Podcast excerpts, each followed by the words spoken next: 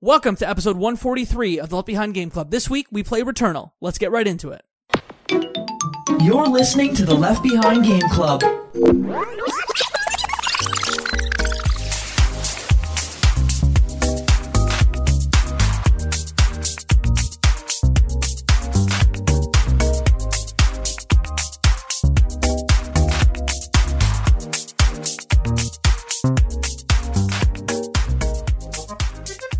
Welcome to the Left Behind Game Club, our never ending attempt to make sure that no game is left behind. I'm your host, Jacob McCourt, and today I have two friends with me. The first friend, you know her, you love her. Her name is Katie Lesfrance. Hello! I'm back. I'm excited. And here, back again with, I'm sure, a slew of returnal puns for the episode. It is Flora Eloise. Flora, hello. Somehow, I am here yet again to talk about a game set in the Pacific Northwest. Like, it's been three in a row. We had Celeste, we had Life is Strange, and here we are again with Returnal. So, good to be here. I need to know, how's your adrenaline right now? Increasing.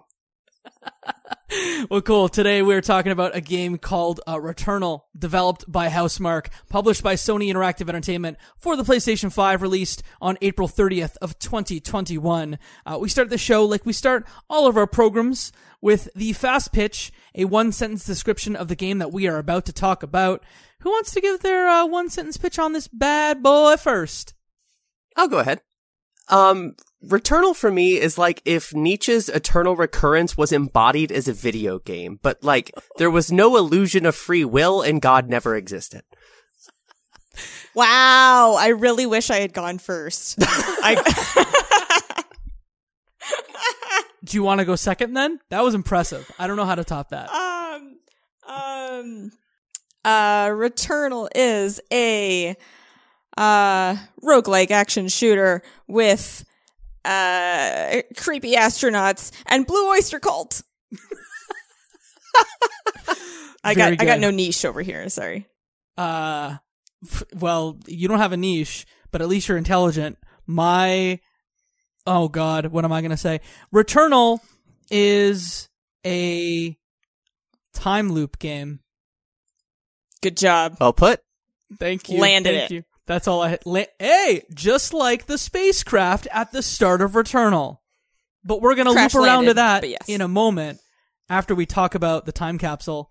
It's when, when we tell you what happened around the release of returnal uh i need to know when y'all got your ps5s because i think that that's a good place to start to talk about what happened when the ps5 came out. Flora when did you get your ps5 It had to be July of 2021 for me. It took, I think it was roughly eight months after the actual release to be able to find one at retail price. Um, and I snagged one by being like a pro reward member at GameStop. And so I got one in a bundle with Ratchet and Clank and Spider-Man Miles Morales. And I think Return was the first game I bought separately for the system. okay okay katie same deal No, pre-ordered baby. oh wow I was waiting for my my email from Walmart telling me it was in. I was hoping they wouldn't screw me over and give it to me like five days late. I was like, "It's release day. I want my PS5. Where is it, Walmart?" And they gave it to me day one. So uh, good job, Walmart. So yeah, right away. what did you get with it Um, what did I get? My initial buys were Miles Morales and um Assassin's Creed Valhalla, which I kind of dropped off of. It was it's just too big, too big. Miles Morales, great. And then Returnal, I got. I'm pretty sure. I think when it came out, I I was really excited about it, and I was like, I want things to play. So yeah, I, I got it pretty much when it came out, i think which it's was I think like what this a few months later. this was like the big first game that hit hit playstation 5 right Yeah, I think Demon's Souls was out before, but that kind of being a remake didn't have the same sort of unknown, what's the next gen vibe supposed to be like? And Returnal definitely felt like the first iteration of that. I got my PlayStation 5 in July, and uh, I got the Ratchet and Clank bundle from Costco uh, when they had some available. And I think I got the Ratchet uh, game, and then I bought Returnal because it was the new hotness that had been out two or three months. Because there wasn't really anything else in the slate that I absolutely wanted to play apart from Returnal and Ratchet. So that that's when I got mine. Uh, a lot of games came out around uh, the release of Returnal, including Judgment, uh, the part of the Yakuza series. I guess uh, you're a big Yakuza fan. Is it officially part of the the same canon? Like, how does that work? It's set in the same world, but it's not actually like the same focused characters. It's a different storyline, but like there's enough DNA that's similar to where I think Yakuza fans will naturally find something in Judgment. Okay, okay. Um, other games that came out at the same time, NieR Replicant came out the same week as as Returnal. Uh, we may or may not be playing that game on the podcast. Stay tuned. Uh, and Super Meat Boy Forever. Uh, on the same day, we got new Pokemon Snap. So I, I think that uh, I played that one first, but new Pokemon Snap came out the same day as as Returnal. Um, I think it was the first big exclusive on the PlayStation 5 that people really cared about. Is that a fair thing to say? Yeah, I think so. Um, uh, Ratchet was out there, but like we all know Ratchet. Like people are like, oh, people who wanted to play Ratchet were going to play Ratchet. There was nothing that, yeah, like you said, exciting, unknown. It was, um, also they had kind of hyped up how much they had utilized the DualSense and like all the features. So everyone was really excited about that because nothing else had really landed that yet. Um, except for like Astro's Playroom. But also that's a tech demo, right? That was the whole purpose of it. So I was really excited to see it, what a company could do using a game and developing it specifically with DualSense and like how it would work out and if it would be like as good as Astro's Playroom, which I, not as good, but I think we'll get to it. But I think they did a really good job. Yeah, and I think that like this being one of the first major IPs for the PS5, right? Everything else kind of borrowed from or built upon something from the last generation. So I think that kind of led a little bit of mystique to the whole presence. Like Katie mentioned, like they touted things like the SSD of the PS5 as well. Like this game couldn't run without that technology. Um, and like I, I think there's room. I, I hope we get into like the DualSense conversation part of it. But around the launch of the game, I was actually put off because of the intense discussion around game difficulty and the lack of like compromising design. This game shipped without any sort of easy mode or adjustment to do something that some people would exploit as like suspending your cycle and other things like that. Um, and then there was also like this kind of vociferous discussion around the price point of PS5 exclusive games, which at least in US dollars is something close to 70. And so a lot of people were questioning whether something like Returnal, which some people could get through in just like a dozen tries. I don't know how, but um, some people claim that they've done that. Um, some people think, you know, is that really worth the time and the money um, moving up to the next gen versus these other games that take like um, Assassin's Creed Valhalla, you know, like three thousand hours. I remember this discussion really vividly, and I came to it after. So, like, imagine that when the game comes out in April, I come three months later, and I think at that point the game had been patched to include a better, like, uh, suspend feature because before you had to keep the game on pause, put your PlayStation to rest if you wanted a break from the game. And like some of these runs, and, and I'll read a review that actually mentions how this was a, a detriment to the game's, uh, like six, critical success in their mind. But having the runs be, you know, 40 minutes, an hour, hour and a half, two hours at some stages without having some sort of save feature was a, a huge minus that, that really hit the game. And I think held it back from a lot of the game of the year conversations that happened six to eight months later. Yeah, I think a lot of people just weren't. It it was a deterrent. They just it was sounded like a thing that a bullet they didn't want to bite. Like they're just like, do I want to get involved in this? And some people don't like it, and it, it was kind of mixed. Even though critically it was like uh, overwhelmingly positive reviews, there was just a couple little things that really hung around in the news. Like there was a lot of headlines about about there's no save feature and there's no this and there's no that and it's really hard and yeah, I think it put a lot of people off. Like I said, even though it had really good reviews. Yeah, I think famously it uh, when the Game Awards slate came out for the year, uh, Returnal wasn't part of the six games, if I believe that that were nominated for the Game of the Year, and a lot of people were like, "Hey, this should probably be here instead of one of the six games." Uh, but it did win Best Action Game at the at uh, the Game Awards. It won a BAFTA for Best Game, Audio Achievement, Best Music, and Best Performance from a Leading Role.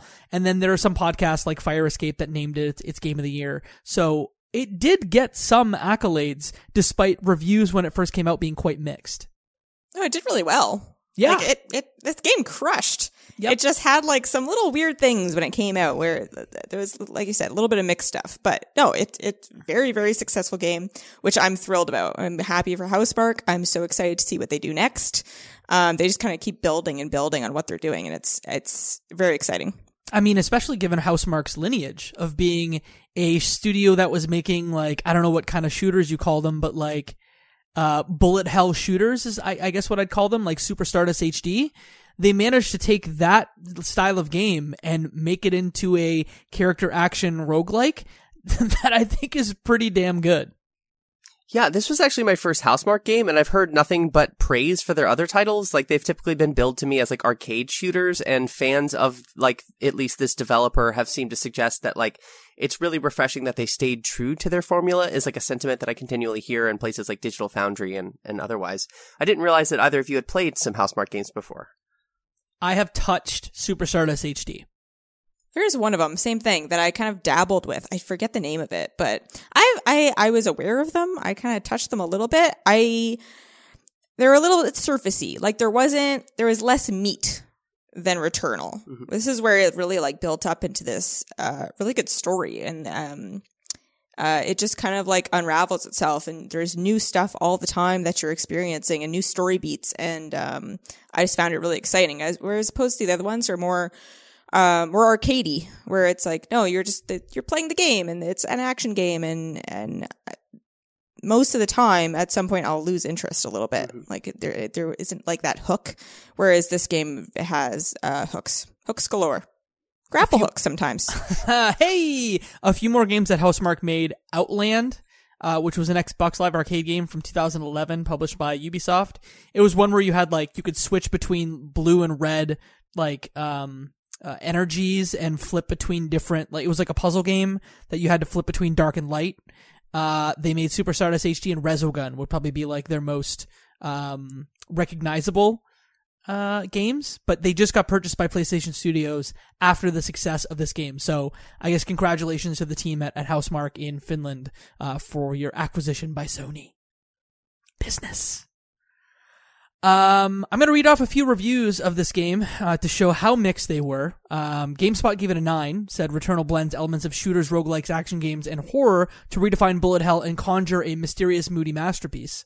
IGN said 8 out of 10. Its roguelike runs are too long and it needs a way to save in the middle of them, but Returnal's third person shooter action, clever story, and atmosphere are excellent. Destructoid said 7.5 and said Returnal is a mostly thrilling sci-fi action romp that suffers from a lack of scale at times.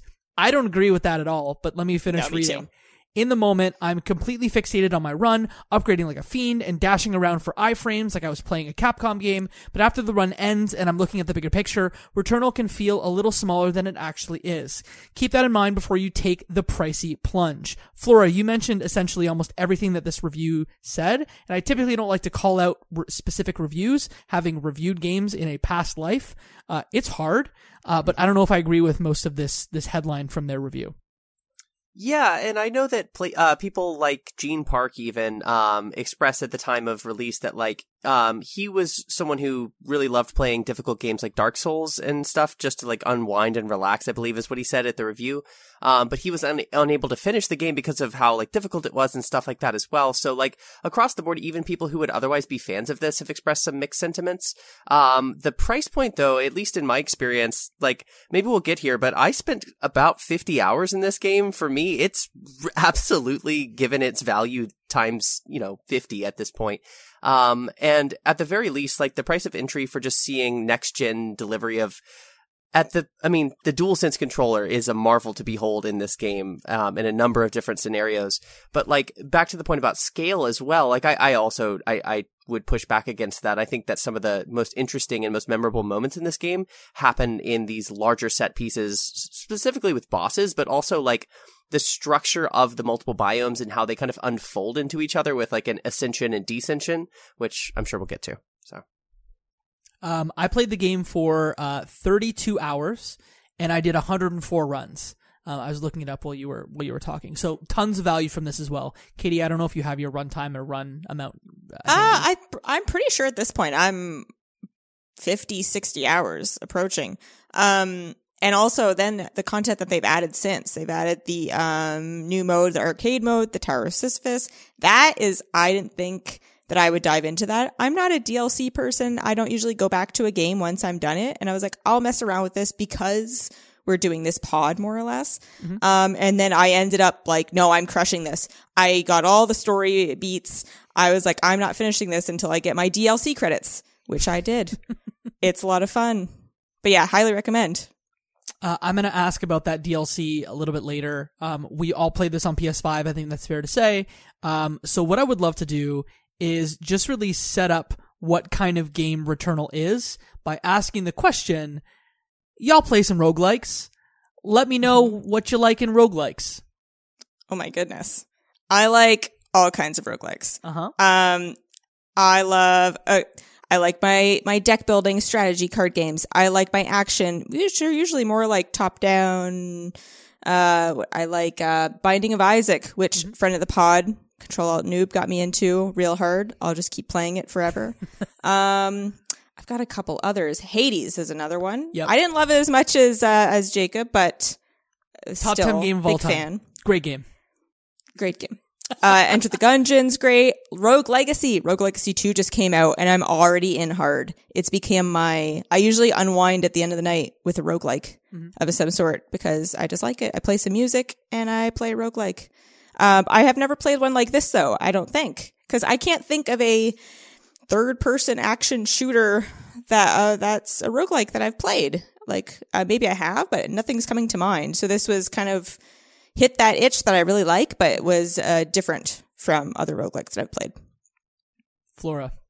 Yeah, I I feel a little out of my element on this question because I really don't play a lot of roguelikes. Um, Hades would be the closest comparison point, um, and you can hear my thoughts about that in the episode we recorded. But I ultimately I think Hades and Returnal are the two that I really sunk time in, and I might be forgetting one obvious like choice that you know I'll hit myself later for not mentioning, but those are the two that come to mind, and so um, I, I will probably be making a number of comparisons between those games. It's hard to extract from those two examples like what design elements I really enjoy.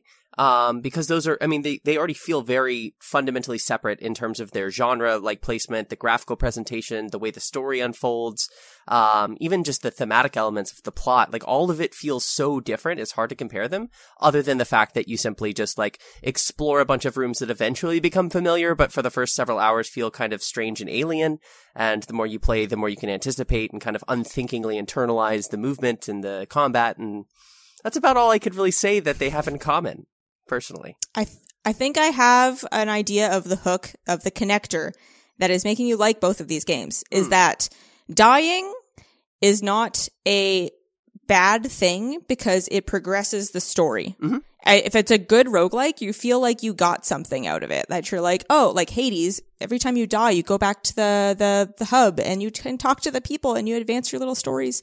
Each time you die with Selene, you might get to go into the house again and like you'll get new logs, you'll get new scout logs, and you'll get new weapons and like uh the story is advancing even though you are dying repeatedly. So I think story um advancement through death would be my connection there Yeah. between those two games.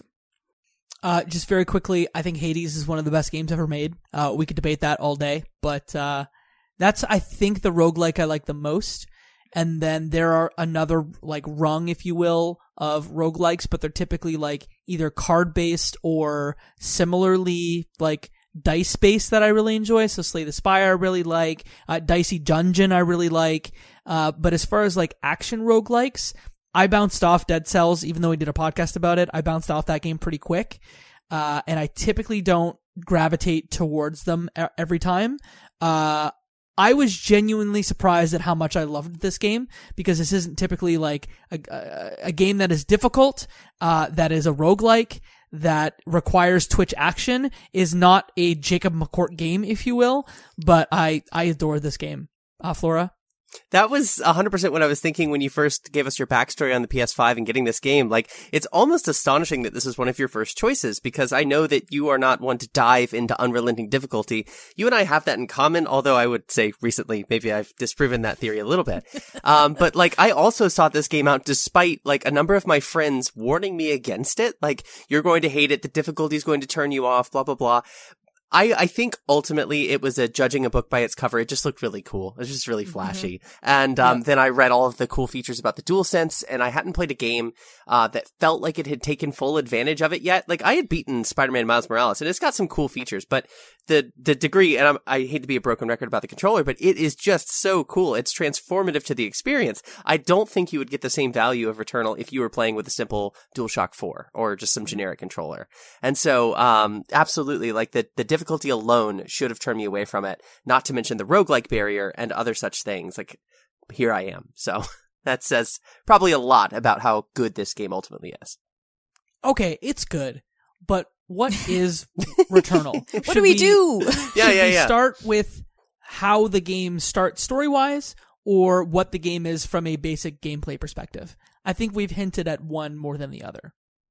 Sure, you you you are a astronaut, kind of like a futuristic astronaut. You crash land on this on this place called Atropos, and then you don't know what's going on. You have one pistol, and then you just start making your way through rooms, like these interconnected rooms, and then you are fighting uh, mostly alien-looking creatures and uh, collecting items, collecting uh, your currencies, your obolites, your ether. You're collecting new weapons. You're um, you're getting artifacts like buffs. Um, there are what parasites that have are basically like a buff and a debuff combined that'll have like different mixtures, and you have to decide whether or not that parasite is worth it to you.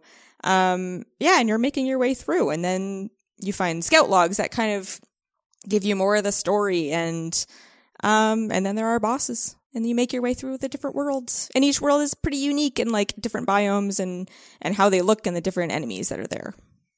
When I think of other roguelikes and how you die in them, like dying in roguelikes is a core feature of roguelikes.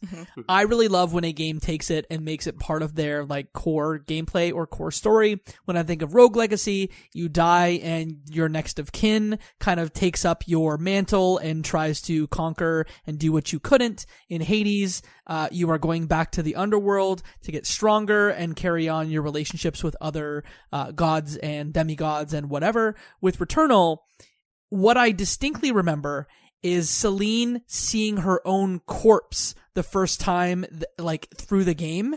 And that was like, okay, this is not a regular roguelike. We're setting up a story here. Selene is very disturbed that she just saw her corpse and doesn't really realize what is about to be unraveled here. Yeah, there are so many ways that they use, um, like you said, the core feature of roguelikes, which is death and trying again and doing the same thing over and over again. And they use that in the story in so many ways. It just keeps going. Like, I feel like I will probably go back and replay it just from the start at some point because I really love this game. And there'll be things that I missed for sure because the attention to detail is kind of nuts like because um like you said you find previous uh, versions of yourself there are um it's, it's kind of like you're reliving a trauma mm-hmm. which is kind of like that's how part of the, how they're telling the story is that it's like this trauma that you that someone is reliving and they can't let it go and they're just kind of forced to do it over and over again. And that comes into the play in the story. And at some point she's talking about getting like i'm just getting dragged down and i keep doing this and it sounded like depression. Like it sounded like a core like story of depression and reliving terrible things that you feel guilty about. And i'm like it's just so good. And there's scout logs where selene previous selenes are talking and you kind of hear her losing her sanity before you've lost your sanity. And you're like oh that's where we're going. Hmm. Like it's gonna get real. And but you only know that because there have been other Selenes who have died and have left these stories for you. So like it, it's like I said, the attention to detail and it just gets more and more like and it's in the DLC and it's really impressive.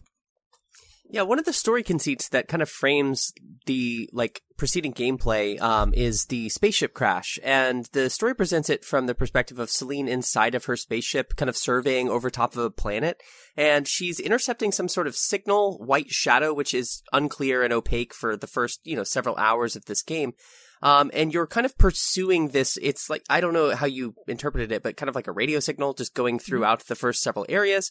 And, um, I, I don't want to jump all the way ahead because we haven't talked about like bosses and stuff, but where the first real story beat where I just kind of had my jaw drop to the floor is when you figure out like where the, um, white shadow signal has led you. Like you mentioned the trauma, Katie, of like being dragged back down over and over and over again. And it seems like, okay, if I just advance far enough, then I'm going to escape this loop and I'm going to have like a nice happily ever after. But the game withholds that kind of cruelly about midway through and completely took me off guard. Like I, it seemed like this game was going to be a lot shorter than it ended up actually being.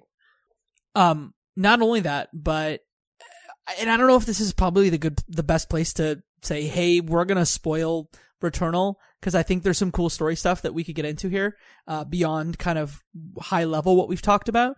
Uh, I want to know: Did you guys did did you both finish it completely? Did you get the sun face fragments that give you additional story? Um, please, before I uh, jump into the story more deeply, let me know what you've experienced. I just found out that this thing existed like four days ago.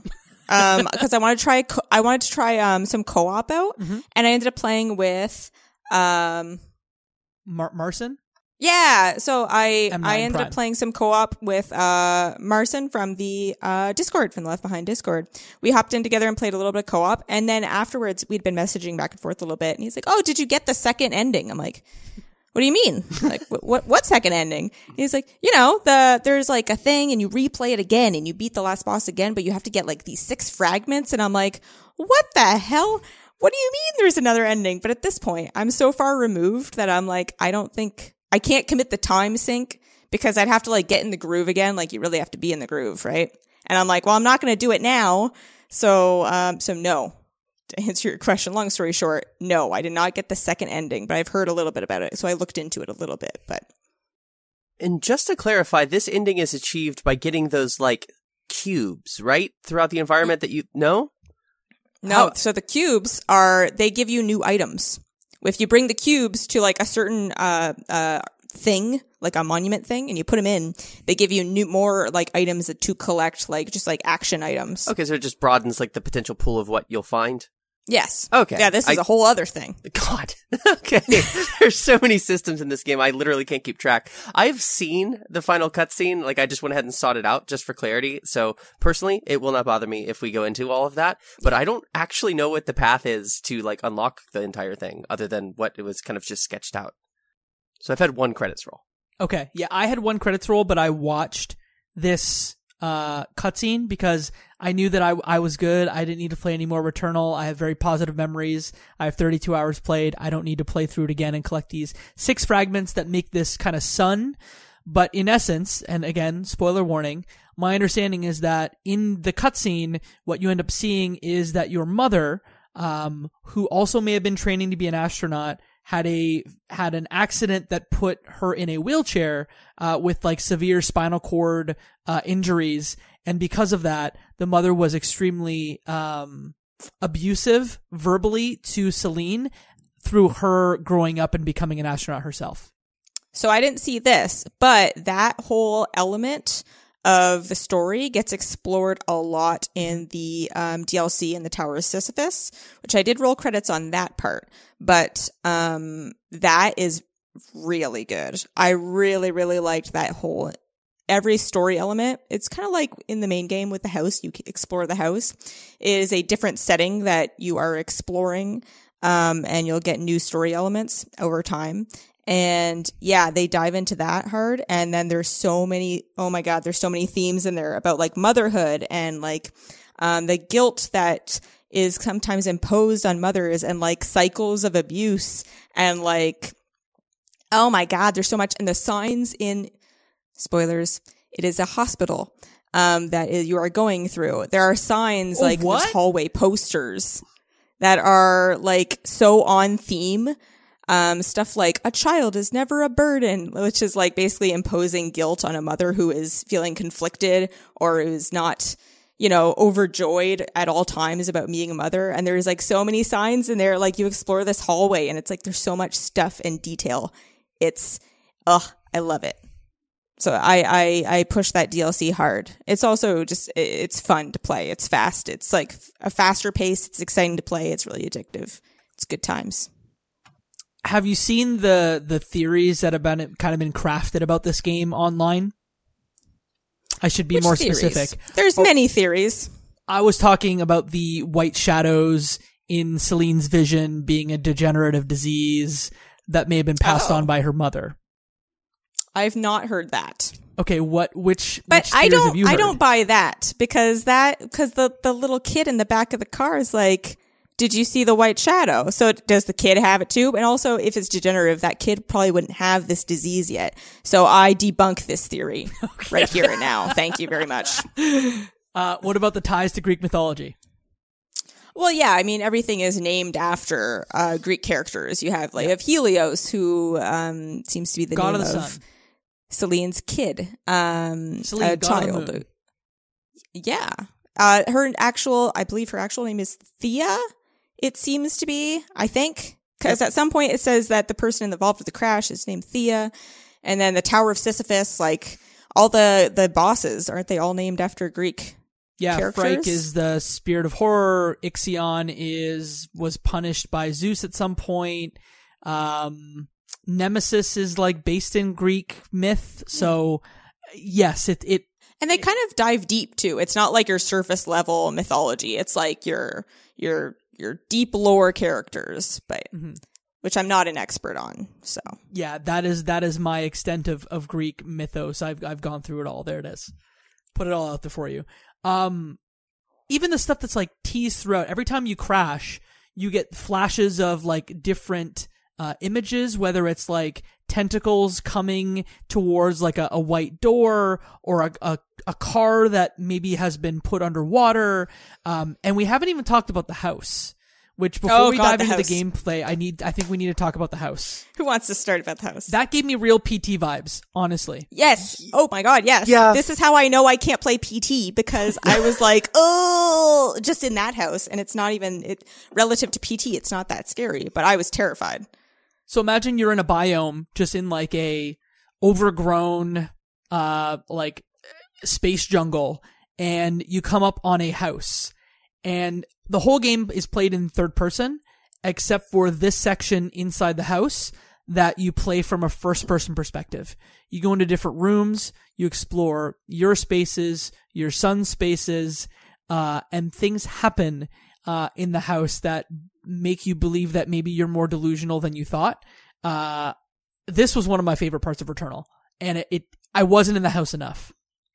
Did it give y'all vibes too? Yeah, I don't know how many scenes there are in this house, but I definitely I, I I'm kind of glad that we all had the same PT vibes reading of it because it, it it eerily reminded me even like the structure of the internal of the building with the staircase and like the the looping L-shaped hallway and the fact that some doors depending on when you were visiting them would open and others would not. Um I it, the narrative as it's delivered is so fragmentary that it's hard for me to like recount anything like in a linear fashion. But I do remember like things like looking at a telescope and seeing like a blinding, like almost like a car light coming in through one of the windows and there's like an astronaut silhouetted out in the distance. And then some more like explicitly supernatural things like the tentacles you mentioned kind of like I, I forgive me if I'm misremembering this, but like popping out of a stuffed animal. Um, I Yeah. okay. I think there was an octopus stuffed animal. Yes. Yeah. Um, and then there's like one of the more remarkable parts for me is at some point in this house, you, from the first person perspective, look down and you're holding a DualSense controller and you're playing don't Returnal remember or that. something like You- that. Dude, oh my god, it's one of the best parts. Okay. Yes, I have like basically I have like a handful of moments in this house that I was like, "Oh my god, this changes everything." Um one just like setting the vibe when you're going in and it's like some of the corners are dark and then you hear like a child's footsteps running upstairs and I was like, "Oh no. No, no, no. this is not for me. This isn't my thing, but I got through it." Um Another moment is you see on the TV the astronaut standing in the hallway of the house. But you're in the room and then you turn around the corner and he's standing in the hallway like he is on the TV. Crazy. Um, so the moment that Flora is talking about is when you walk up to the house, um, as Selene, you are about to open the door and then it, the camera pans to the side of you instead of first person and then pulls back like you're looking through a monitor and then you are in the first person view of a different character which you realize is a child and the child is looking at the TV which has Selene in it at the door and is holding a PS5 controller and there is a PS5 next to like the TV console. And then and then Selene rings the doorbell and then the doorbell rings in the house and it's was like oh it was so unsettling. But yes. But yes, that was that was great. Little child hands with a PS5 controller as one of the first PS5 games. And they're like, "Yeah, that's right. We're a PS5 game now. We're Housemarque. We're here." What if Nathan Drake play Crash Bandicoot but scary? Yes. Basically that. Yes. Oh, I, I need to go back and watch that after this because I, I don't remember that and I'm sure it's stellar. Uh, can we say before we talk about the game in depth on mechanics and whatnot, this game is beautiful and it sounds yeah. fantastic. Yes. I, I think it was I think this is the best looking game I've ever played potentially. Sorry, Flora. No, um, I think that the sound design is is one of the more remarkable things here, and I think it was nominated and or won for a number of these things. Like the sound design in this game does a remarkable job because there's so much visual chaos in every scene, specifically coming from combat. We haven't really mentioned this in terms of bullet hell, but most of the enemies at some point will send out uh, either a quick or wide barrage of little like colored bullets, and those colors correspond to whether you can dodge through them or not. Some of those eventually take the form of rings and stuff like that. So there's just so much to keep track of. Not to mention like where the next enemies are. And like sometimes it's unclear in the screen, like looking up, down, like it's a very three dimensional environment. The sound design does a remarkable job of always letting you know exactly where to turn next. And that's something that even just playing like out loud on a speaker or with headphones, I have just kind of remarkably been able to respond just like I almost could close my eyes. Wouldn't want to do it, but could probably make it through a room or two. Yeah, you know exactly where the enemies are for sure. I, I and then sometimes I would play without headphones and I'd be like, "Oh, this it's still great. Like the sound design is still great, but I'd be like, "Oh, but I can localize everything so well with headphones on that why would I not play with headphones?" Um, the other element of the sound design is from the DualSense. It is um, if you are not playing with headphones, there are certain sounds, mostly like equipment related, um, if you're throwing your grappling hook or different things, um, that will come through the uh, speaker in the controller, which they've done this before, like the DualShock, uh, DualShock, DualShock 4. Is that the name of things? There have been so many controllers at this DualShock 4 was PS4, DualSense is the PS5. Yes. Thank you. So back the DualShock 4 had this. It had a speaker in the controller. It was fine. Sometimes it'd be there and I would always shut it off. I'd be like, I don't want any sounds coming out of my controller ever. This doesn't sound good. It doesn't add anything to my experience. It is, it sounds so good and it's so seamless. And I don't know what it is about it. Like, if I would love to pick the brain of like a person who designs this and like what makes this different than the DualShock 4 and why is this sound good? And why do I enjoy playing it this way? Which is the one reason why sometimes I would play it without headphones because I was like, but it's kind of cool. It's coming out of the thing and like it just integrates well with what's coming out of the TV versus what's coming out of your controller. Um, so yeah, that's a whole other element of the sound design that's like that's just so well executed.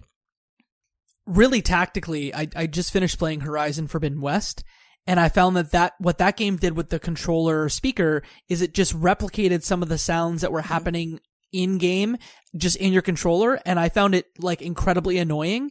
And there was a, de- a slight delay, which like every time I heard it, my brain just hated it. So I ended up just turning off the sound of the, the controller, but it was definitely like the first time since like the novelty of the Wii having a, a speaker in the controller that I found it really was additive to the experience. Mm-hmm. Yeah, and there's even games where you can make a direct comparison of, like, I'm thinking of Death Stranding, for example, where you have my God. BB, the little baby, like, crying out of the controller. I actually don't think it sounds much better on the DualSense compared to the DualShock 4.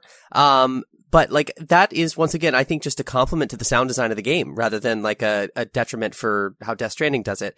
Um, I was just playing Lost Judgment recently, and, like, the cell phone comes out of the speaker, and it sounds awful. And it's, like, my gut instinct is also to turn that off but there are some really satisfying sounds coming out of this controller. Not only when you have like you have like an alternate fire um after you have like you have to press and long to release the alternate fire, and um, when it recharges, it has like this really satisfying crunch, and you feel it and hear it at the same time. And there's um there's just some other more like enemy sounds even come out of here. Just something about it captures the very responsive, snappy nature of the gameplay. Um, v- very big fan of how they did this. Yeah, there are very few games that I can think of play the speaker as well.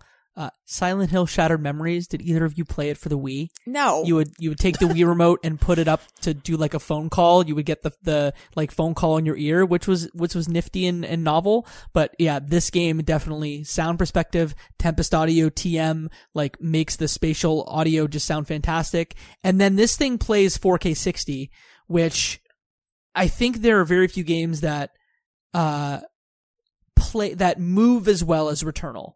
I think maybe you could say something like a Ratchet and Clank uh, the the new one for PlayStation Five, uh, Shattered Dim- Dimension Apart, Shattered Dimension, Rift Apart. something. Rift apart. Rift Apart. Thank you. It's a it's usually a, a lewd pun if that's a those are Ratchet games lewd puns. But uh, yeah, it just looked and it moved so well. You could you could dodge every individual bullet because of how much fidelity there was, especially watching on like a. I have a brand new Sony television, so I feel like I really benefited from that having this TV, PS5, Sony headphones, the whole dealio. Yeah, you Selene moves very fast, and there are barring like cutscenes and things, and I'm sure hidden little loading things. There's like no loading, and you are she runs quickly, which is good. And uh, a row like you want to, you're gonna die. You're like this is there's a lot of rooms to explore. I want to be able to move quickly, and like you said, it's just so responsive and snappy is like the best word I can think of. You're right. Is um yeah, the movement just feels good which is great if you're going to spend all this time doing this thing and dying over and over again. It's got to feel good, and it does. One of the things I would recommend for first time players of this game, um, which I did not discover until about 20 something hours in, was um, you can set um, Selene to auto run in the game, which I find, I like instead of having to like pr- hold down a button to sprint. Yeah. Um, so you can literally just point the analog stick and she will go full sprint everywhere. Um, which if you have to, because of the precarity of the platforming in this game, like you can't just take that for granted. It is a little bit of a risk reward trade off. But for me, I don't like having to hold down the button while running. And so if I can just I don't know, be a little more precise with how I'm controlling the character, I would prefer to have that on. And so someone pointed that out to me like halfway through this game, and I left the auto sprint on for the remainder. It made such a difference for me. Um, there's also like more, um, let's say impermanent upgrades that you can do in this game where you can reduce the cooldown of Selene's dash, which is pretty good. And, and one of the reviews you mentioned points out like the forgivingness of the iframes and stuff as well. So you can really set a build up quickly where if you take damage, you suddenly are sprinting even faster and you can dash more rapidly and just, you can really, if you want to prioritize movement, you kind of can in an already fast paced game, which I enjoyed. Next follow up question then if we're we're starting to talk about builds and uh how you prefer to play it Mhm. uh we all beat this game at least once through i would love to know uh weapons items um parasites malignancy uh, sorry parasites what did you typically play with and maybe as we talk about that maybe we should just talk about the different mechanics in the game Sure. I can go first and talk about weapons if that's helpful. Uh, so there are a choice of about 10 different weapons in the game. Uh, some of them are fairly basic. You start with a pistol. Uh, you can go to something more complicated. Uh, you can get like assault weapons like the, the Hollow Seeker or the, um, the Tachyomatic Carbine. Uh, you can get shotguns. You can get essentially a rocket launcher. And then there are things that are a little bit strange and unique for this game. Uh, stuff like, I'm just gonna call it the goo gun, uh, even though it's, it's, uh, the rot gland lobber. It's the goo gun. And then stuff that fires pins that's called the, the dreadbound. Uh, 10 weapons, a bunch of alt fires that you can add on. What were your favorite weapons? uh, I would call it more of a grenade launcher than a goo gun, Okay. personally, but that's just me. I would tell you which guns I don't use because almost all the weapons I really liked. Um, Okay. there are a couple that I'm like, I find them almost unusable. Um, a middling one is the dread, dreadbound, dreadbound. Yeah. Yep. Where it's like, if you are hitting the enemy, you get that ammo back immediately. And if you are hitting them, it's perfect. Like you, you just rip through people. But if you miss them, you have to wait for them to return to you. And if they're waiting for them to get to the end of the room and back, it takes a long time. Um, so that What if your depends gun on was a boomerang, right? yeah. So if you have the right bonuses on that gun, it's great. But if you don't, it's nah. um the shotgun. No, thank you. Terrible shotgun. That's the worst. I can't use it. And then uh the coil spine shredder. It's almost like a rail gun. Like it's like a big blast, but it takes one shot and then you have to reload. No, I want as many bullets as humanly possible. I like the hollow. What is it? The hollow Hollow Seeker? hollow seeker. I like the carbine. What else? The rot gland is great. The electropylon driver. Really good. I didn't talk about that one. It's really good because if you hit the enemy, it kind of um creates these little like static not static, but like electric Almost charges. like. Yeah. And then it will continue to damage the enemy even after you've shot them, which is nice. Um, You're sticking a shot collar that you put on your dog on the enemies in Returnal. just like gun. that. Absolutely. Thank you, Jacob. You're Um, welcome. Yeah. The launchers, like, even a pistol. If I have the right bonuses on that pistol, I can use a pistol. But yeah, no, Mm-hmm. that shotgun, no, thank you. I never. Can I tell you the one instance where I would use it? Uh, Sure. there was a, uh, I don't know what they're called right now. Um, the not the alt fires, maybe they're oh traits. Uh, Hmm. if you had a trait, there are a bunch of traits you can add on to each of your guns, or the, as you pick them up, they have certain traits. yeah. If the shotgun had like the um almost like the sniper round where it would shoot and spread like the shotgun, but there'd also be like a single round that right in the center of your reticle would shoot almost like a sniper bullet. That's the only time I'd use the shotgun. Hmm. Interesting. I'm gonna I'm gonna get the name of that trait while Flora tells us about her favorite weapons. I also want to reiterate how little I used the shotgun. It was borderline unusable. It just like you had to get so close with all the enemies that I might as well just melee them. Um, it just, I, and I was a big melee player. Um, I know that obviously not all enemies allow for that, but that is something that I got really into the swing of is just kind of dash in, strike, back up, shoot, shoot, shoot. My favorite weapon by the end was the lobber. Um, I think the reason for that is I, I picked it up and kept it, um, cause like Katie, I also really want just as much ammo as you can give me. Um, early on in the game, I was typically going for the Hollow Seeker as well. And that got me through like the second boss of the game, which I was really struggling with at first. But, um, I stuck with the lobber as soon as I realized that it has this sort of like poison effect where if you, all you have to do is just one shot any enemy basically, and it will just gradually chip away at their health. And so depending on the chunk of the health bar or the proficiency of your character or weapon at the moment, you can sometimes one shot most enemies, and if not, just dodge out of their way of their fire, shoot them again, and then they will go down. It was consistent as long as you were accurate, and I got to the point where that was not an issue whatsoever. Like I wasn't spray and praying throughout the game. So, um, although once or twice maybe. But um, oth- other weapons um, really like the carbine um, that was a good reliable choice when i had it. Um, i can also get away with the pistol but everything else kind of feels unremarkable except for that one weapon y'all described as the um, shock collar fence thing. I-, I like that as well if i have to use it so. Uh, let me tell you, the only reason I bought the, uh, I beat the game was because the, uh, the tachyomatic carbine became my friend. And there are a few, uh, different traits that I relied on every single time to get, like, any, uh, semblance of progress in the game. We're talking leech rounds. When I discovered leech rounds, that's when I discovered I could advance in this game. leech rounds, essentially, every shot that you shoot has a chance to heal you.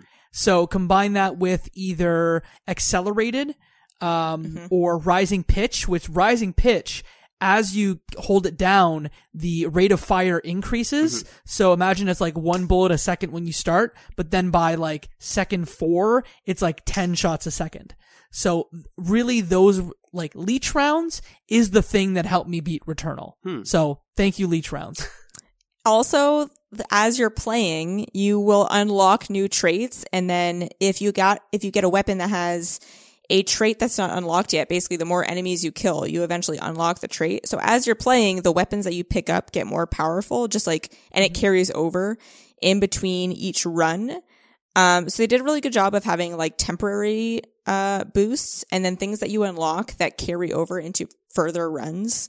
Um, which just makes you feel like you're always making progress, right? You're like, I did something. This weapon that I'm going to pick up later is better. So I, I accomplished something even though I died.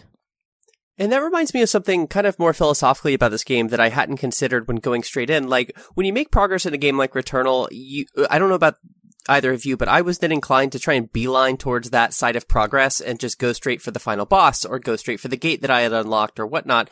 But as I pushed forward, I kind of got stuck again somewhere in between boss two and three. I just could not make it to the end. And so my approach completely shifted to where I was going through every single room, every single side area, um, like interacting with all chests and, and locked doors and all these things. And I found that like in the way that the, there are these sort of like subtle long-term progressions with your weapons and stuff, um, I ended up arriving to that like current hurdle, that boss fight or wherever I had yet to explore past with a much larger bar of health and other such upgrades that just made my time easier. And so it seems maybe a little counterintuitive going into a game like this where you get that little chip away of progress and you want to seek more of it. But ultimately I found that not only did I need to get better, but like the game was going to reward me if I was more patient with it, which was really nice. I'm going to dive into my personal uh, psychological hangups here, where I never beelined towards anything. I have to, in these games, I have to clear every room and I have to get every single thing I can because what I think is that if I get to this boss and I skipped a couple rooms and then I bring him down to like 5% health and then I die, I'm going to think it's your fault. You would have beaten him. This was the time that you were going to accomplish this thing, but it's your fault. You weren't patient enough. So I have to clear every room like a crazy person. Like I, I, it, I'm compelled. And, and, and that room will be looking at me and it's like, oh, you could fight the boss now. I'm like, no, it will be my fault if I lose. Whereas I, I won't be as prepared as I could be. So I know I, I never beelined ever. I never skipped anything, which is probably why I spent so much time with this game, but I liked it. So I'm not complaining. I think that there was a, a maybe a cycle for me where I thought I didn't once I, I understood the game's basic premise after like three to five hours of playing, I'm like, oh, I, and I beat Phrike pretty easily. We're, we're going to talk about the bosses in a moment. Um, but once I got to the second biome, I realized very quickly that, oh, I at least every time need to go through that first biome, the overgrown ruins, as a bad video game player to have the amount of health and have the amount of, you know, um, different um, be able to buy all the boosts you can get all the yeah different um there's a lot of different boosts you can get you can get different all the things to up your health you can pick up, Yeah. etc cetera, et cetera. You can collect uh, Silphium to like some of them will either heal you or some of them if you collect three of them will boost your health bar. Your health bar will be bigger. Like there's a lot of different things that you can pick up that will help and more uh, things to up your proficiency so you get better weapons, different artifacts that provide you with all sorts of different abilities or or or things that will make you Even um, extra lives. respawn. Yes, like Yeah. there's the astronaut and there is another artifact uh, that will literally just like you'll bring you back to life, which I think got me through a couple bosses. So yeah, there's a lot there to pick up, and I had to pick up all of it every time. Uh, I have a question here from N- M9 Prime. We mentioned them earlier in the show. Uh, thank you for the questions. Uh, their question was, which boss fight was your favorite and which boss fight did you absolutely hate? Uh, structurally, before we jump into that, there are essentially six worlds and five bosses in this game. Uh, so maybe I'll start with Flora and ask, um, what was your favorite boss? Give me both. Give me both. Favorite and least favorite. Yeah, my answer kind of has to be messy and all over the place it, because that was my experience playing it. Like, um, I, I think Ixion, the second boss, was the one that gave me the most trouble throughout my playthrough. Um, just learning the patterns, st- avoiding damage, but like truly internalizing what colors meant and how they were coming at you in a way that I could sort of get away with, um, up until that point. That was the real, true, like, dare I say it, Dark Souls-ish moment where I just had to, you know, get good.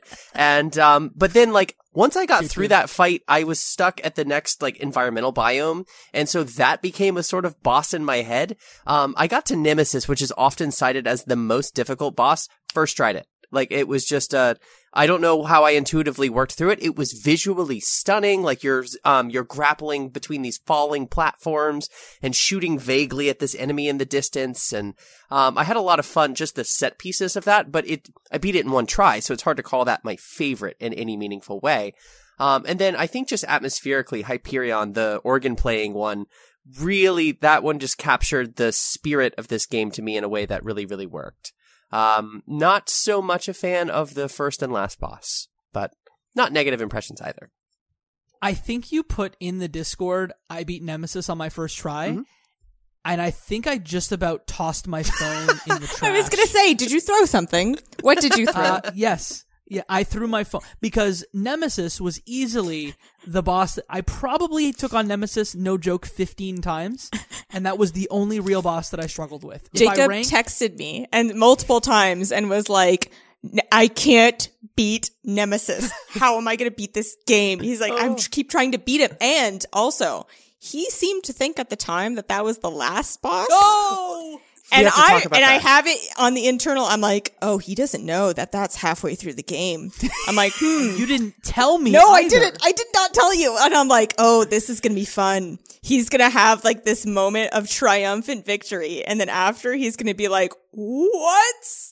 What do you mean? So I was just waiting for it. Like days, days have passed and he keeps saying like, I keep dying. I keep dying. I keep dying. And then like all caps, I beat Nemesis. And he's so happy. And then like, I'm like, that's great. Congratulations. Knew you could do it. And then a couple of minutes later, he's like, wait, what? And he's like, you've got to be joking. I'm like, yeah, you're halfway done, buddy. Guess what? You're gonna have to get good. I was, I was, I, it was very enjoyable to me. I'm sorry. No, it's fine. I didn't like any of the bosses in this game because they were com- constantly oppressive to me. Uh, but I felt like Nemesis and in the uh, Snow World, uh, which that is the fractured wastes. There's actually not a boss in that in that world. Uh, there is a series of I think it's four rooms that you have to go in and get a key that helps you get to the final biome. Uh, that was my second least favorite boss was just those rooms because those are the two places I got stuck. Uh, I beat, uh, the final boss, um, name is Ox, um, Ophion. O- Ophion? Yeah. I think I beat Ophion on my first try. Ooh, look at you. So, uh, yeah, I guess I hated them all. Nemesis was my nemesis. Um, Katie? Um, I probably, you know, I think I probably dislike that same Frozen section with the four keys the same. Um, it just felt like I it was slower a little bit somehow than the rest of the game. Um, and then I wasn't a huge. I didn't dislike the last boss. It just felt a little bit more static. Like mm-hmm. it was just kind of like this thing that's away from me and I'm shooting at the same thing the whole time. And it's just like a bullet hell thing and it's there, it wasn't as dynamic as some of them. Um, as opposed to, I think my favorite one is Nemesis, mm. actually, because literally it's, it was more chaotic than Can a lot of them. that like that So- boss battle? Because I think all of us felt like things about Nemesis. Yeah. So mm-hmm. the start, it it kind of starts like a multiple of them, where it's this enemy off in the distance, and you're shooting at it, and he's just throwing different uh, types of bullets, different sprays of bullets at you, and then um, at some point, uh, either in the second or the third phase of it, um, the ground, the f- thing that you're on, the platform, is starts just like gets destroyed and you're just falling.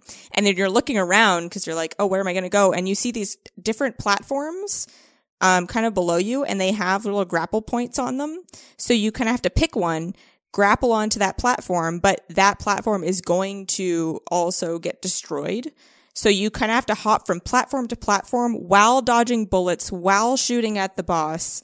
And it was just a lot of fun because you felt like you were just like on this tightrope, like you were just like barely hanging on and you're going, Oh my God. And you're jumping and you're like just getting that grapple point and then you're getting onto that platform and then you're dodging a bullet right away because he's already launched something at you. And it was just like, it was, it was the most dynamic of all of them and it was the most exciting. And I was like, by the end of it, I was like, Oh, I just barely held on and I got it.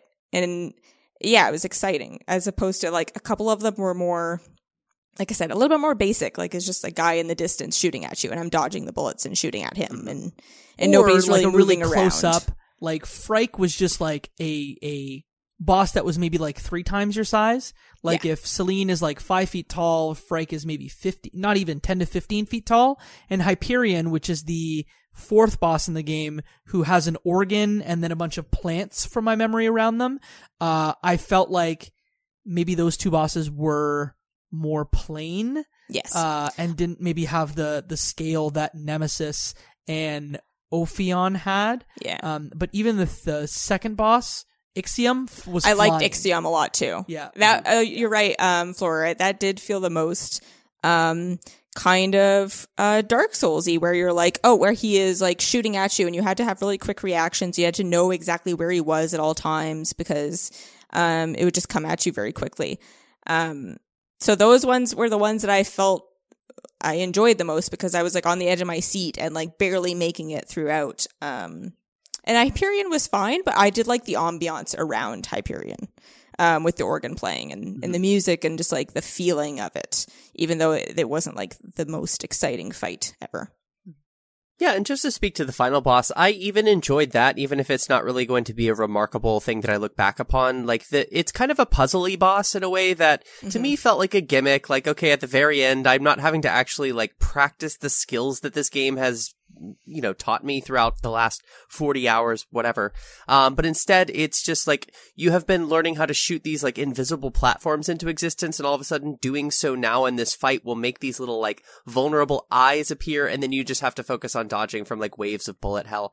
It was, it was fun. I enjoyed it, but like the boss was entirely stationary, and so I think that's what took away from something in comparison to like an Ixion or a Nemesis. Yeah, I didn't dislike any of them, but I definitely had some favorites for sure. Yeah. I think final bosses are incredibly difficult. I feel like this is the the Jacob TM saying of like final bosses are usually garbage. I think Uh, so Nemesis you- could have been the final boss. Yeah. I agree with you. And that would have been the mo- most exciting end. And you've been like, oh my God, I did it. Like at the very end, as opposed to the one that they chose. So we should talk about that story beat, right? Because we've now alluded to it, and I think that, like, if you've made it this far, spoilers have been tossed out the window. Like, I think that that is a brilliant device, narratively speaking. It might have been the wrong decision in terms of gameplay design, like, like structuring the bosses in a sequence. The reason that it felt so impactful is because, like, the environment is literally shattering. It feels like you've gotten all the abilities that the game is going to give you, and then the narrative, like, the cutscene that happens after that boss is finished is like, Selene has escaped the cycle, she makes it back into her spaceship, everything is patched up, and she lives her life out on this, oh, you finally see the house, like on this farm, this mysterious house that's been all creepy PT the whole time. It's now this happily ever after, and then you even see from like a sort of pseudo first person perspective her lowered into her grave. Okay, and the cycle has been broken. Peace has been restored. And then gasp back on the planet. And that is such a brilliant conceit, or at least I personally, it really worked for me. Um, I, I don't know that the game's narrative, um, really delivered again, or at least with that much force until the actual, like, credits sparking sequence at the very end. Um, unless either of you had something that popped up as incredibly remarkable. It was mostly then relegated story wise into those sort of like logs that you pick up and just listen to. Um, couple, you know, small counterexamples throughout, but largely unremarkable for me after that point. I think to me the remarkable part of the the game's narrative is actually not where it finishes and st- uh, or starts and finishes, but like the journey that it, it takes you on, uh, and some of the the moments inside the game, whether it's in the house, that moment that you just mentioned, some of the flashes that happen that you know share what your life on Earth was like. That to me is is the brilliance of Returnal, not the you know plot summary on Wikipedia that you could summarize in sixty seconds. Yeah, it's not like what's going to happen next. It's more just like little reveals and little character things and the logs of just the way that Selene is talking and the next one you pick up and you're like what's this one going to be like? Like what's she going to sound like? What things are she is she going to be talking about? Like what um yeah, what aspects are we going to be exploring? It's not like uh it's not like you're watching the OC Shout out to Jacob. And you're like, oh my God, what trouble are there Marissa and, and Ryan gonna get into this week? Like, no, it's just like, it's more just like little tidbits that are sprinkled throughout that are a lot of fun. Um, one thing that I think happens after that, a thing in the house, when you walk over to a record player and you drop the needle on the record player and it plays Don't Fear the Reaper. And I was like, oh, and it, it took me so by surprise because nothing has really been based in real life. Like nothing has been like identifiably like, you know, a part of pop culture up till now into this game. And I'm like, whoa, Don't Fear the Reaper is playing? What is happening? and then I just found this out today, which I think would be, would, you would notice probably on a replay. But that organ playing boss, the song is Don't Fear the Reaper. Oh, It's a mix. that. Yes. So he's playing. It's like a remix, but like it's clearly the notes. If you listen, you're like, oh my God, it's Don't Fear the Reaper. And that's why she says that song, that song keeps playing. That song has to stop and it, she, it drives her crazy because when she's driving the car, Don't Fear the Reaper is playing when they crash. What? That's the thing. It's there are so many details to this game that you don't even realize until you replay them. But yes, if you go back and you find something, uh, you can watch like cutscenes of this of when you approach the organ playing boss, and it's there, and it's not obvious at all. But you're like, oh no, it is. You like slipped it in there. Uh, we haven't talked about this, but I really adored like Jane Perry as Selene in the game. Yes. I think from a voice acting perspective, the performance reminded me a lot of Hellblade. Um, Melissa Juergens, I think was the, the voice actress for that one.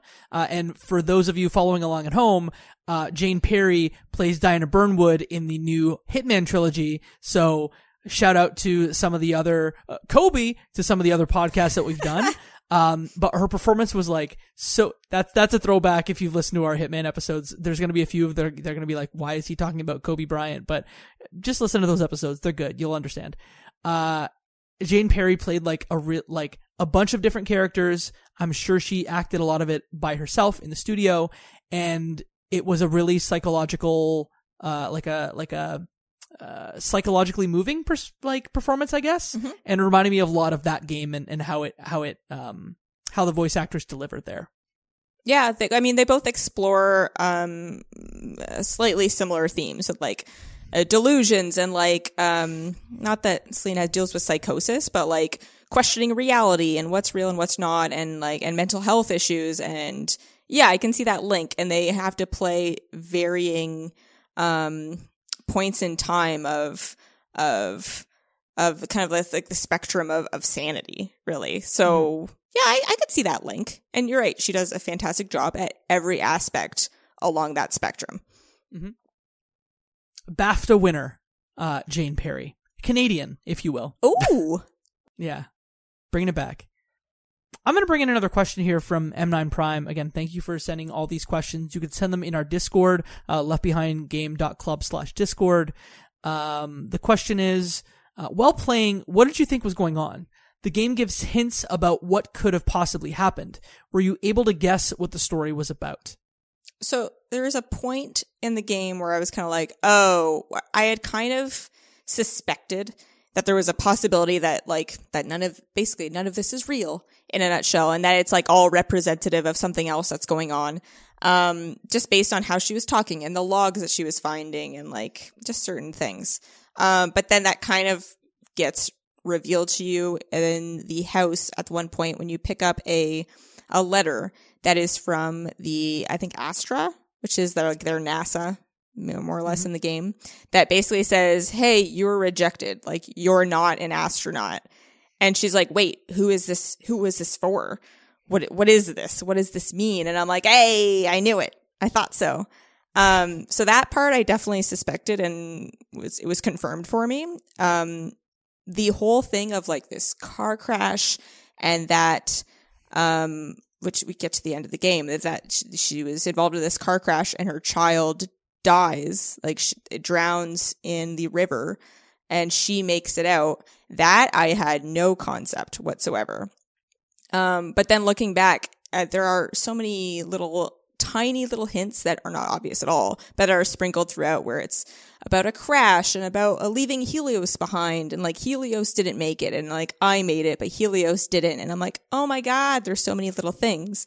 But it's not like beating you over the head. It's a thing where if you were to look back you would see all these tiny little things that are hinted at throughout that is is a lot of fun. It's like a little treasure hunt. Um so part of it I kind of had a feeling what was going on. And then part of it I had no idea Yeah, I went into this game thinking that, I guess naively, that it was just kind of normal sci-fi shooter, distant alien planet in the middle of the jungle, and like, oh, there's ruins, there must be some old civilization that we have to piece back together. But then I entered the house, and that was where I started thinking more narratively about this experience and like who these people, or this, rather this one person, but these implied other people are.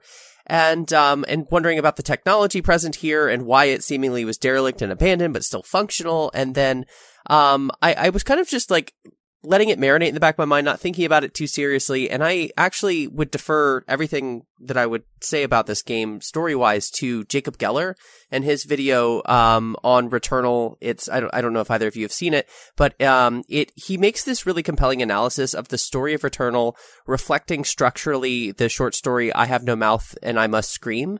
And, um, it's an incredibly disturbing tale and really kind of cynically delivered. Um, but if you haven't seen that video, I would simply direct you there. It's about half an hour and it has some of the sharpest analysis of this game that I've encountered, period. So that I would say once I saw this video, I fully embraced before I got to the Nemesis part of the story, what was going to happen in the story. And so I kind of was anticipating the car crash and anticipating these other more, um, gradual reveals. Uh, I'm gonna link this uh, this YouTube video from Jacob Geller in the show notes. So if you want to watch that after you've listened to this, please do that. Again, it's called Returnal is a Hell of Its Own Creation uh, by Jacob Geller. It came out in February of this year. Um, I think I watched the first few minutes of this and said, "Oh, I'll come back to it," and I didn't. So now I have to go back and watch this. Uh, Jacob's videos are great. Uh, as of the recording of this, his new video is called "Why Does Metal Gear Solid Rising Keep Getting More Popular?" So that's a channel for for for me, I guess. Um, I want to touch on the uh the car keys bit, which I think we haven't really talked about. So at the end of the game, you can essentially get a pair of uh, a set of car keys from the house. Uh, I don't know what the sequence of events is to get those car keys, but the uh you get really like two endings depending on whether you get the car keys or not. And from my knowledge, it just gives you a little more like abstract perspective of what happened to Selene's child it's if you don't get the car keys, um, an alien creature, um, uh, an alien creature like is at the bottom of a watery abyss. And I think if you do recover the car keys, um, you cry out the name Helios at the end. I'm doing a really poor job in butchering this. Is this where the car literally drives off into the water and then in that cutscene we see this kind of red-eyed monster underwater like that Yeah. moment? So Yeah. that will change. Interesting. Okay, Yeah. so I must not have gotten the keys.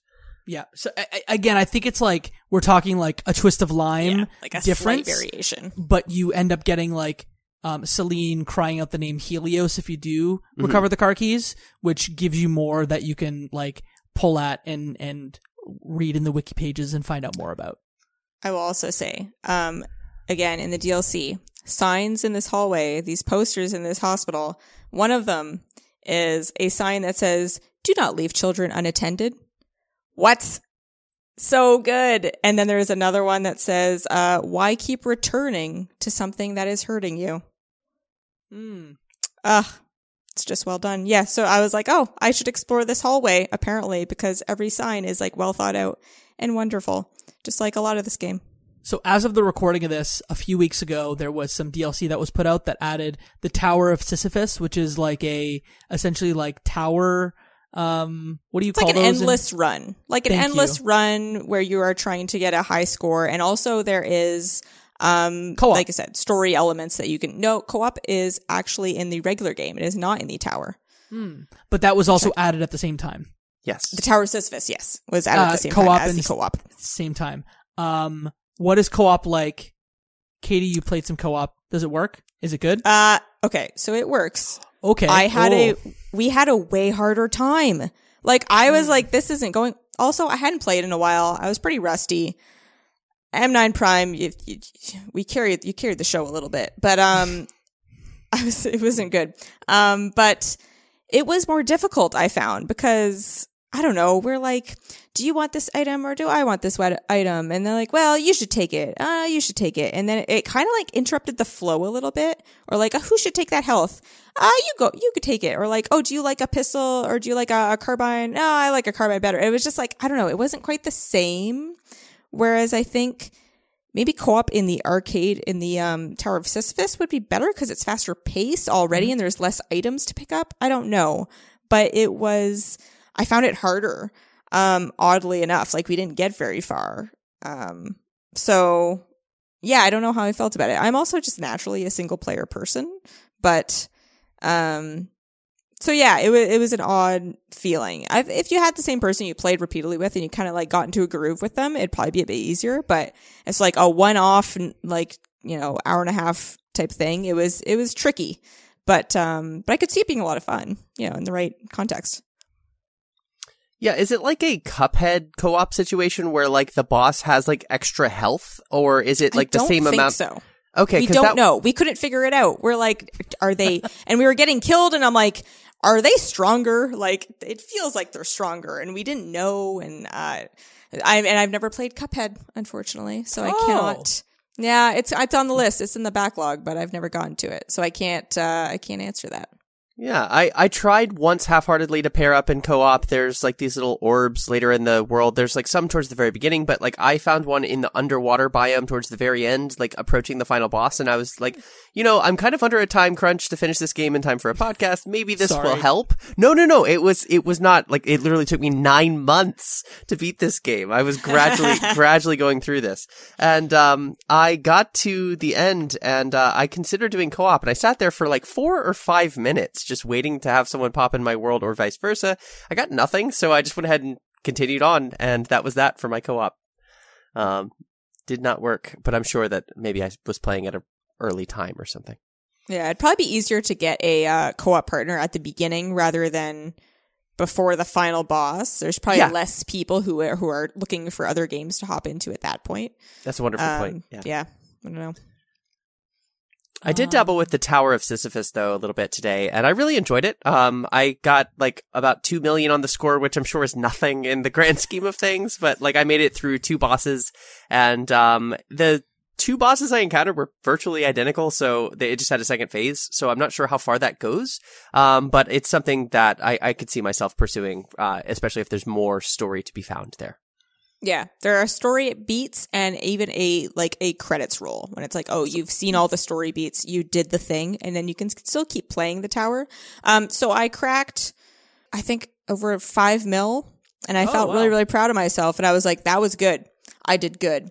We were rolling really good, and because you get a multiplier if you if you are clearing these rooms quickly and moving to the next room very quickly, basically you keep a multiplier and it will build on itself. So you can get that points multiplier up to like, you know, it, infinite number really. So you'd get up to like 30 some and then you're making a lot of points. Um, so yeah, I felt really good about myself. And then I was like, let's check those standings. And I was like, you know, like 8,000th, 700th in ranking. And I was like, I mean, that's, that's, I feel That's like that's high. not too bad. The highest is insane. It's like 20 billion. Like it's crazy. I'm like, how did you clear that many rooms? But anyway, um, that person is well above the second ranked player. Um, I suspect some, you know, cheatery afoot, but if not, well done, sir. I Or thought you were just gonna say Mans is good at Returnal, but no, you're you're accusing them of cheating. Cool, great. Yes, I mean, I, that's the only conclusion I can come to. Just saying. Uh, can I close the show with another question from M9 Prime for y'all? Mm-hmm. Uh, and let's just also use this as a way to wrap up our thoughts about Returnal. There's the challenge for you. Would you ever sign up to explore distant worlds all alone? Tell me about that and tell me about your thoughts of Returnal. Go ahead, Flora. How's You that for that a one first. curveball? Um, short answer, no. Uh, no, no, absolutely not. Um, I, I would not want to be like Andy Weir's The Martian or anything like that. Uh, much less something further alienated. Um, I, I guess I'm just like I know I got homesick living in China for like just under a year, so like that was here where I could still call home and all these things. So I would not, I would not make it very far at all. The the sense of adventure is is lacking. But um, how was I supposed to segue into my thoughts Uh, about the so game? you wouldn't explore space, but would you explore Returnal or encourage others to explore Returnal? Well done.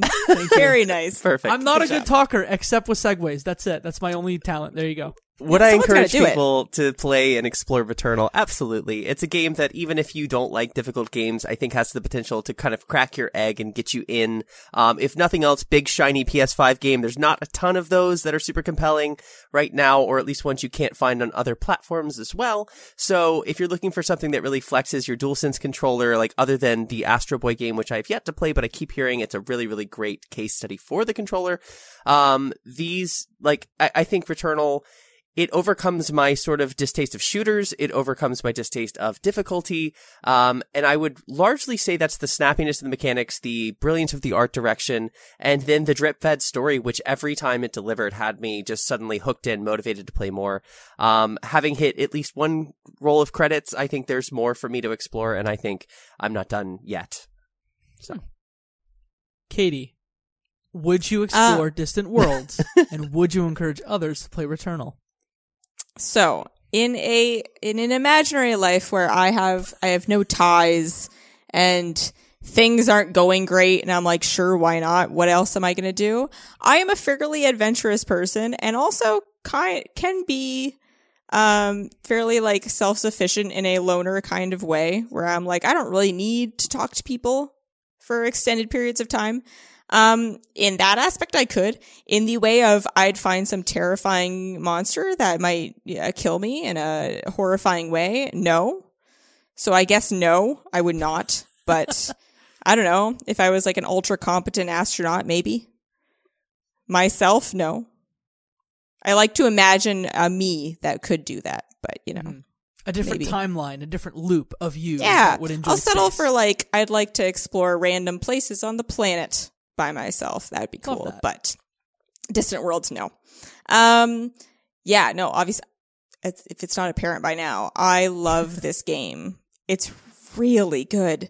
Um, I it's just it has that addictive quality where, like you said, with the drip feed story and also like drip feed mechanics, it will slowly add mechanics in where it'll be like, oh, now you have your um your uh your grapple hook and now you have now you can go explore that other room that you couldn't explore earlier or uh, new weapons all the time that you can test out and play with and um and yeah every time you get to explore that house and see what crazy uh things it's got for you that was always exciting. So i love this game. The gameplay is so much fun.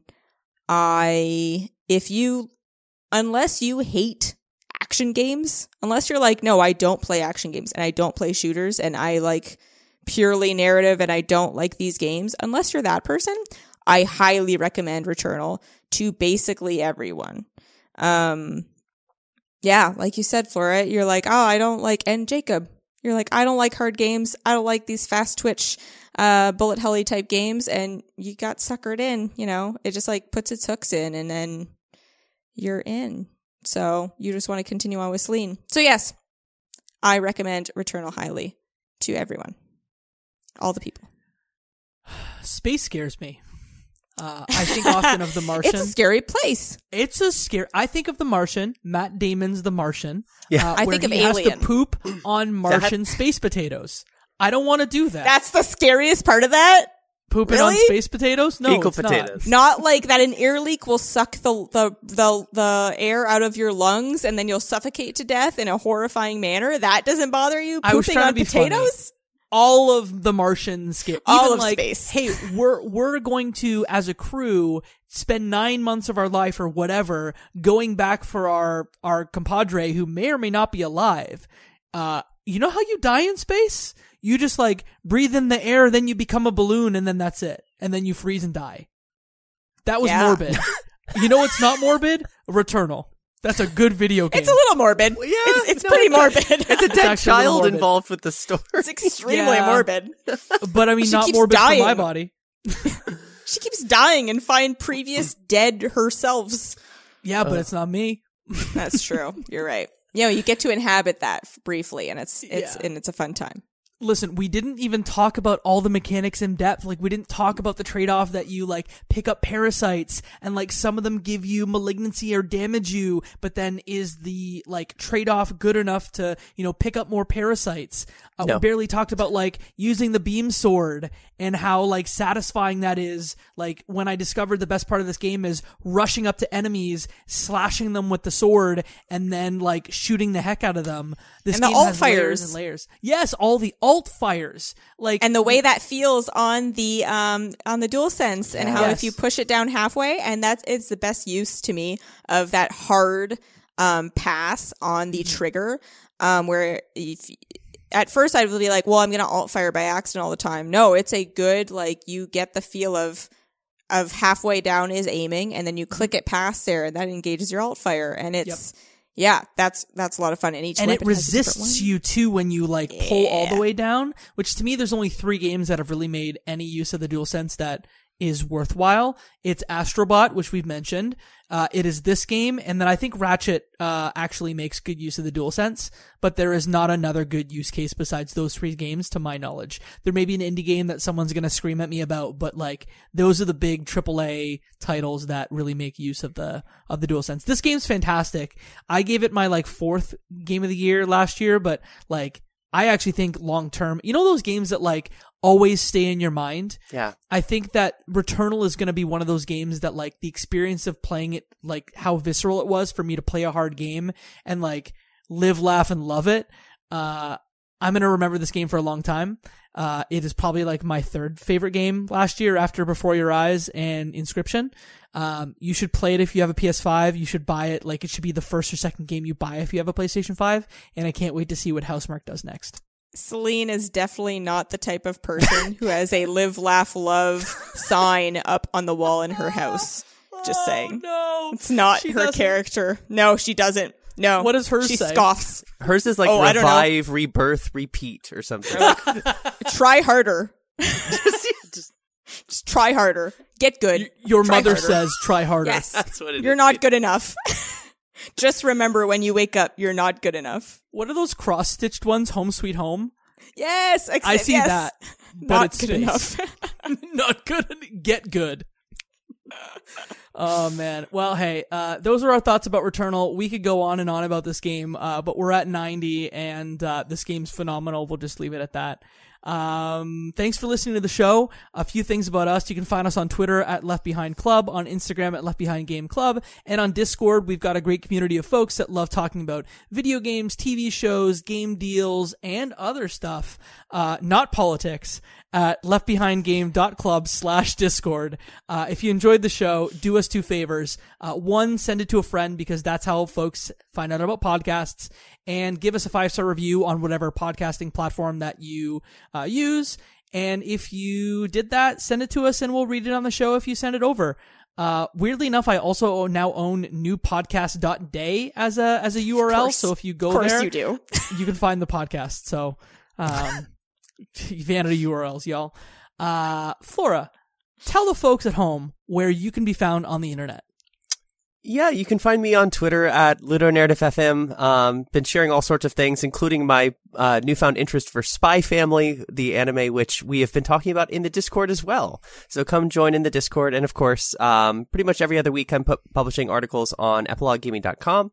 Um, I should have an article that actually touches a um, little more specifically on some of the elements of Returnal, and specifically um, the notion of like uploading and suspending your cycle and what that may or may not do to impact the difficulty. So if you're interested in seeing me kind of dive into that in writing, that should come up just after the podcast. So, Katie, Cool.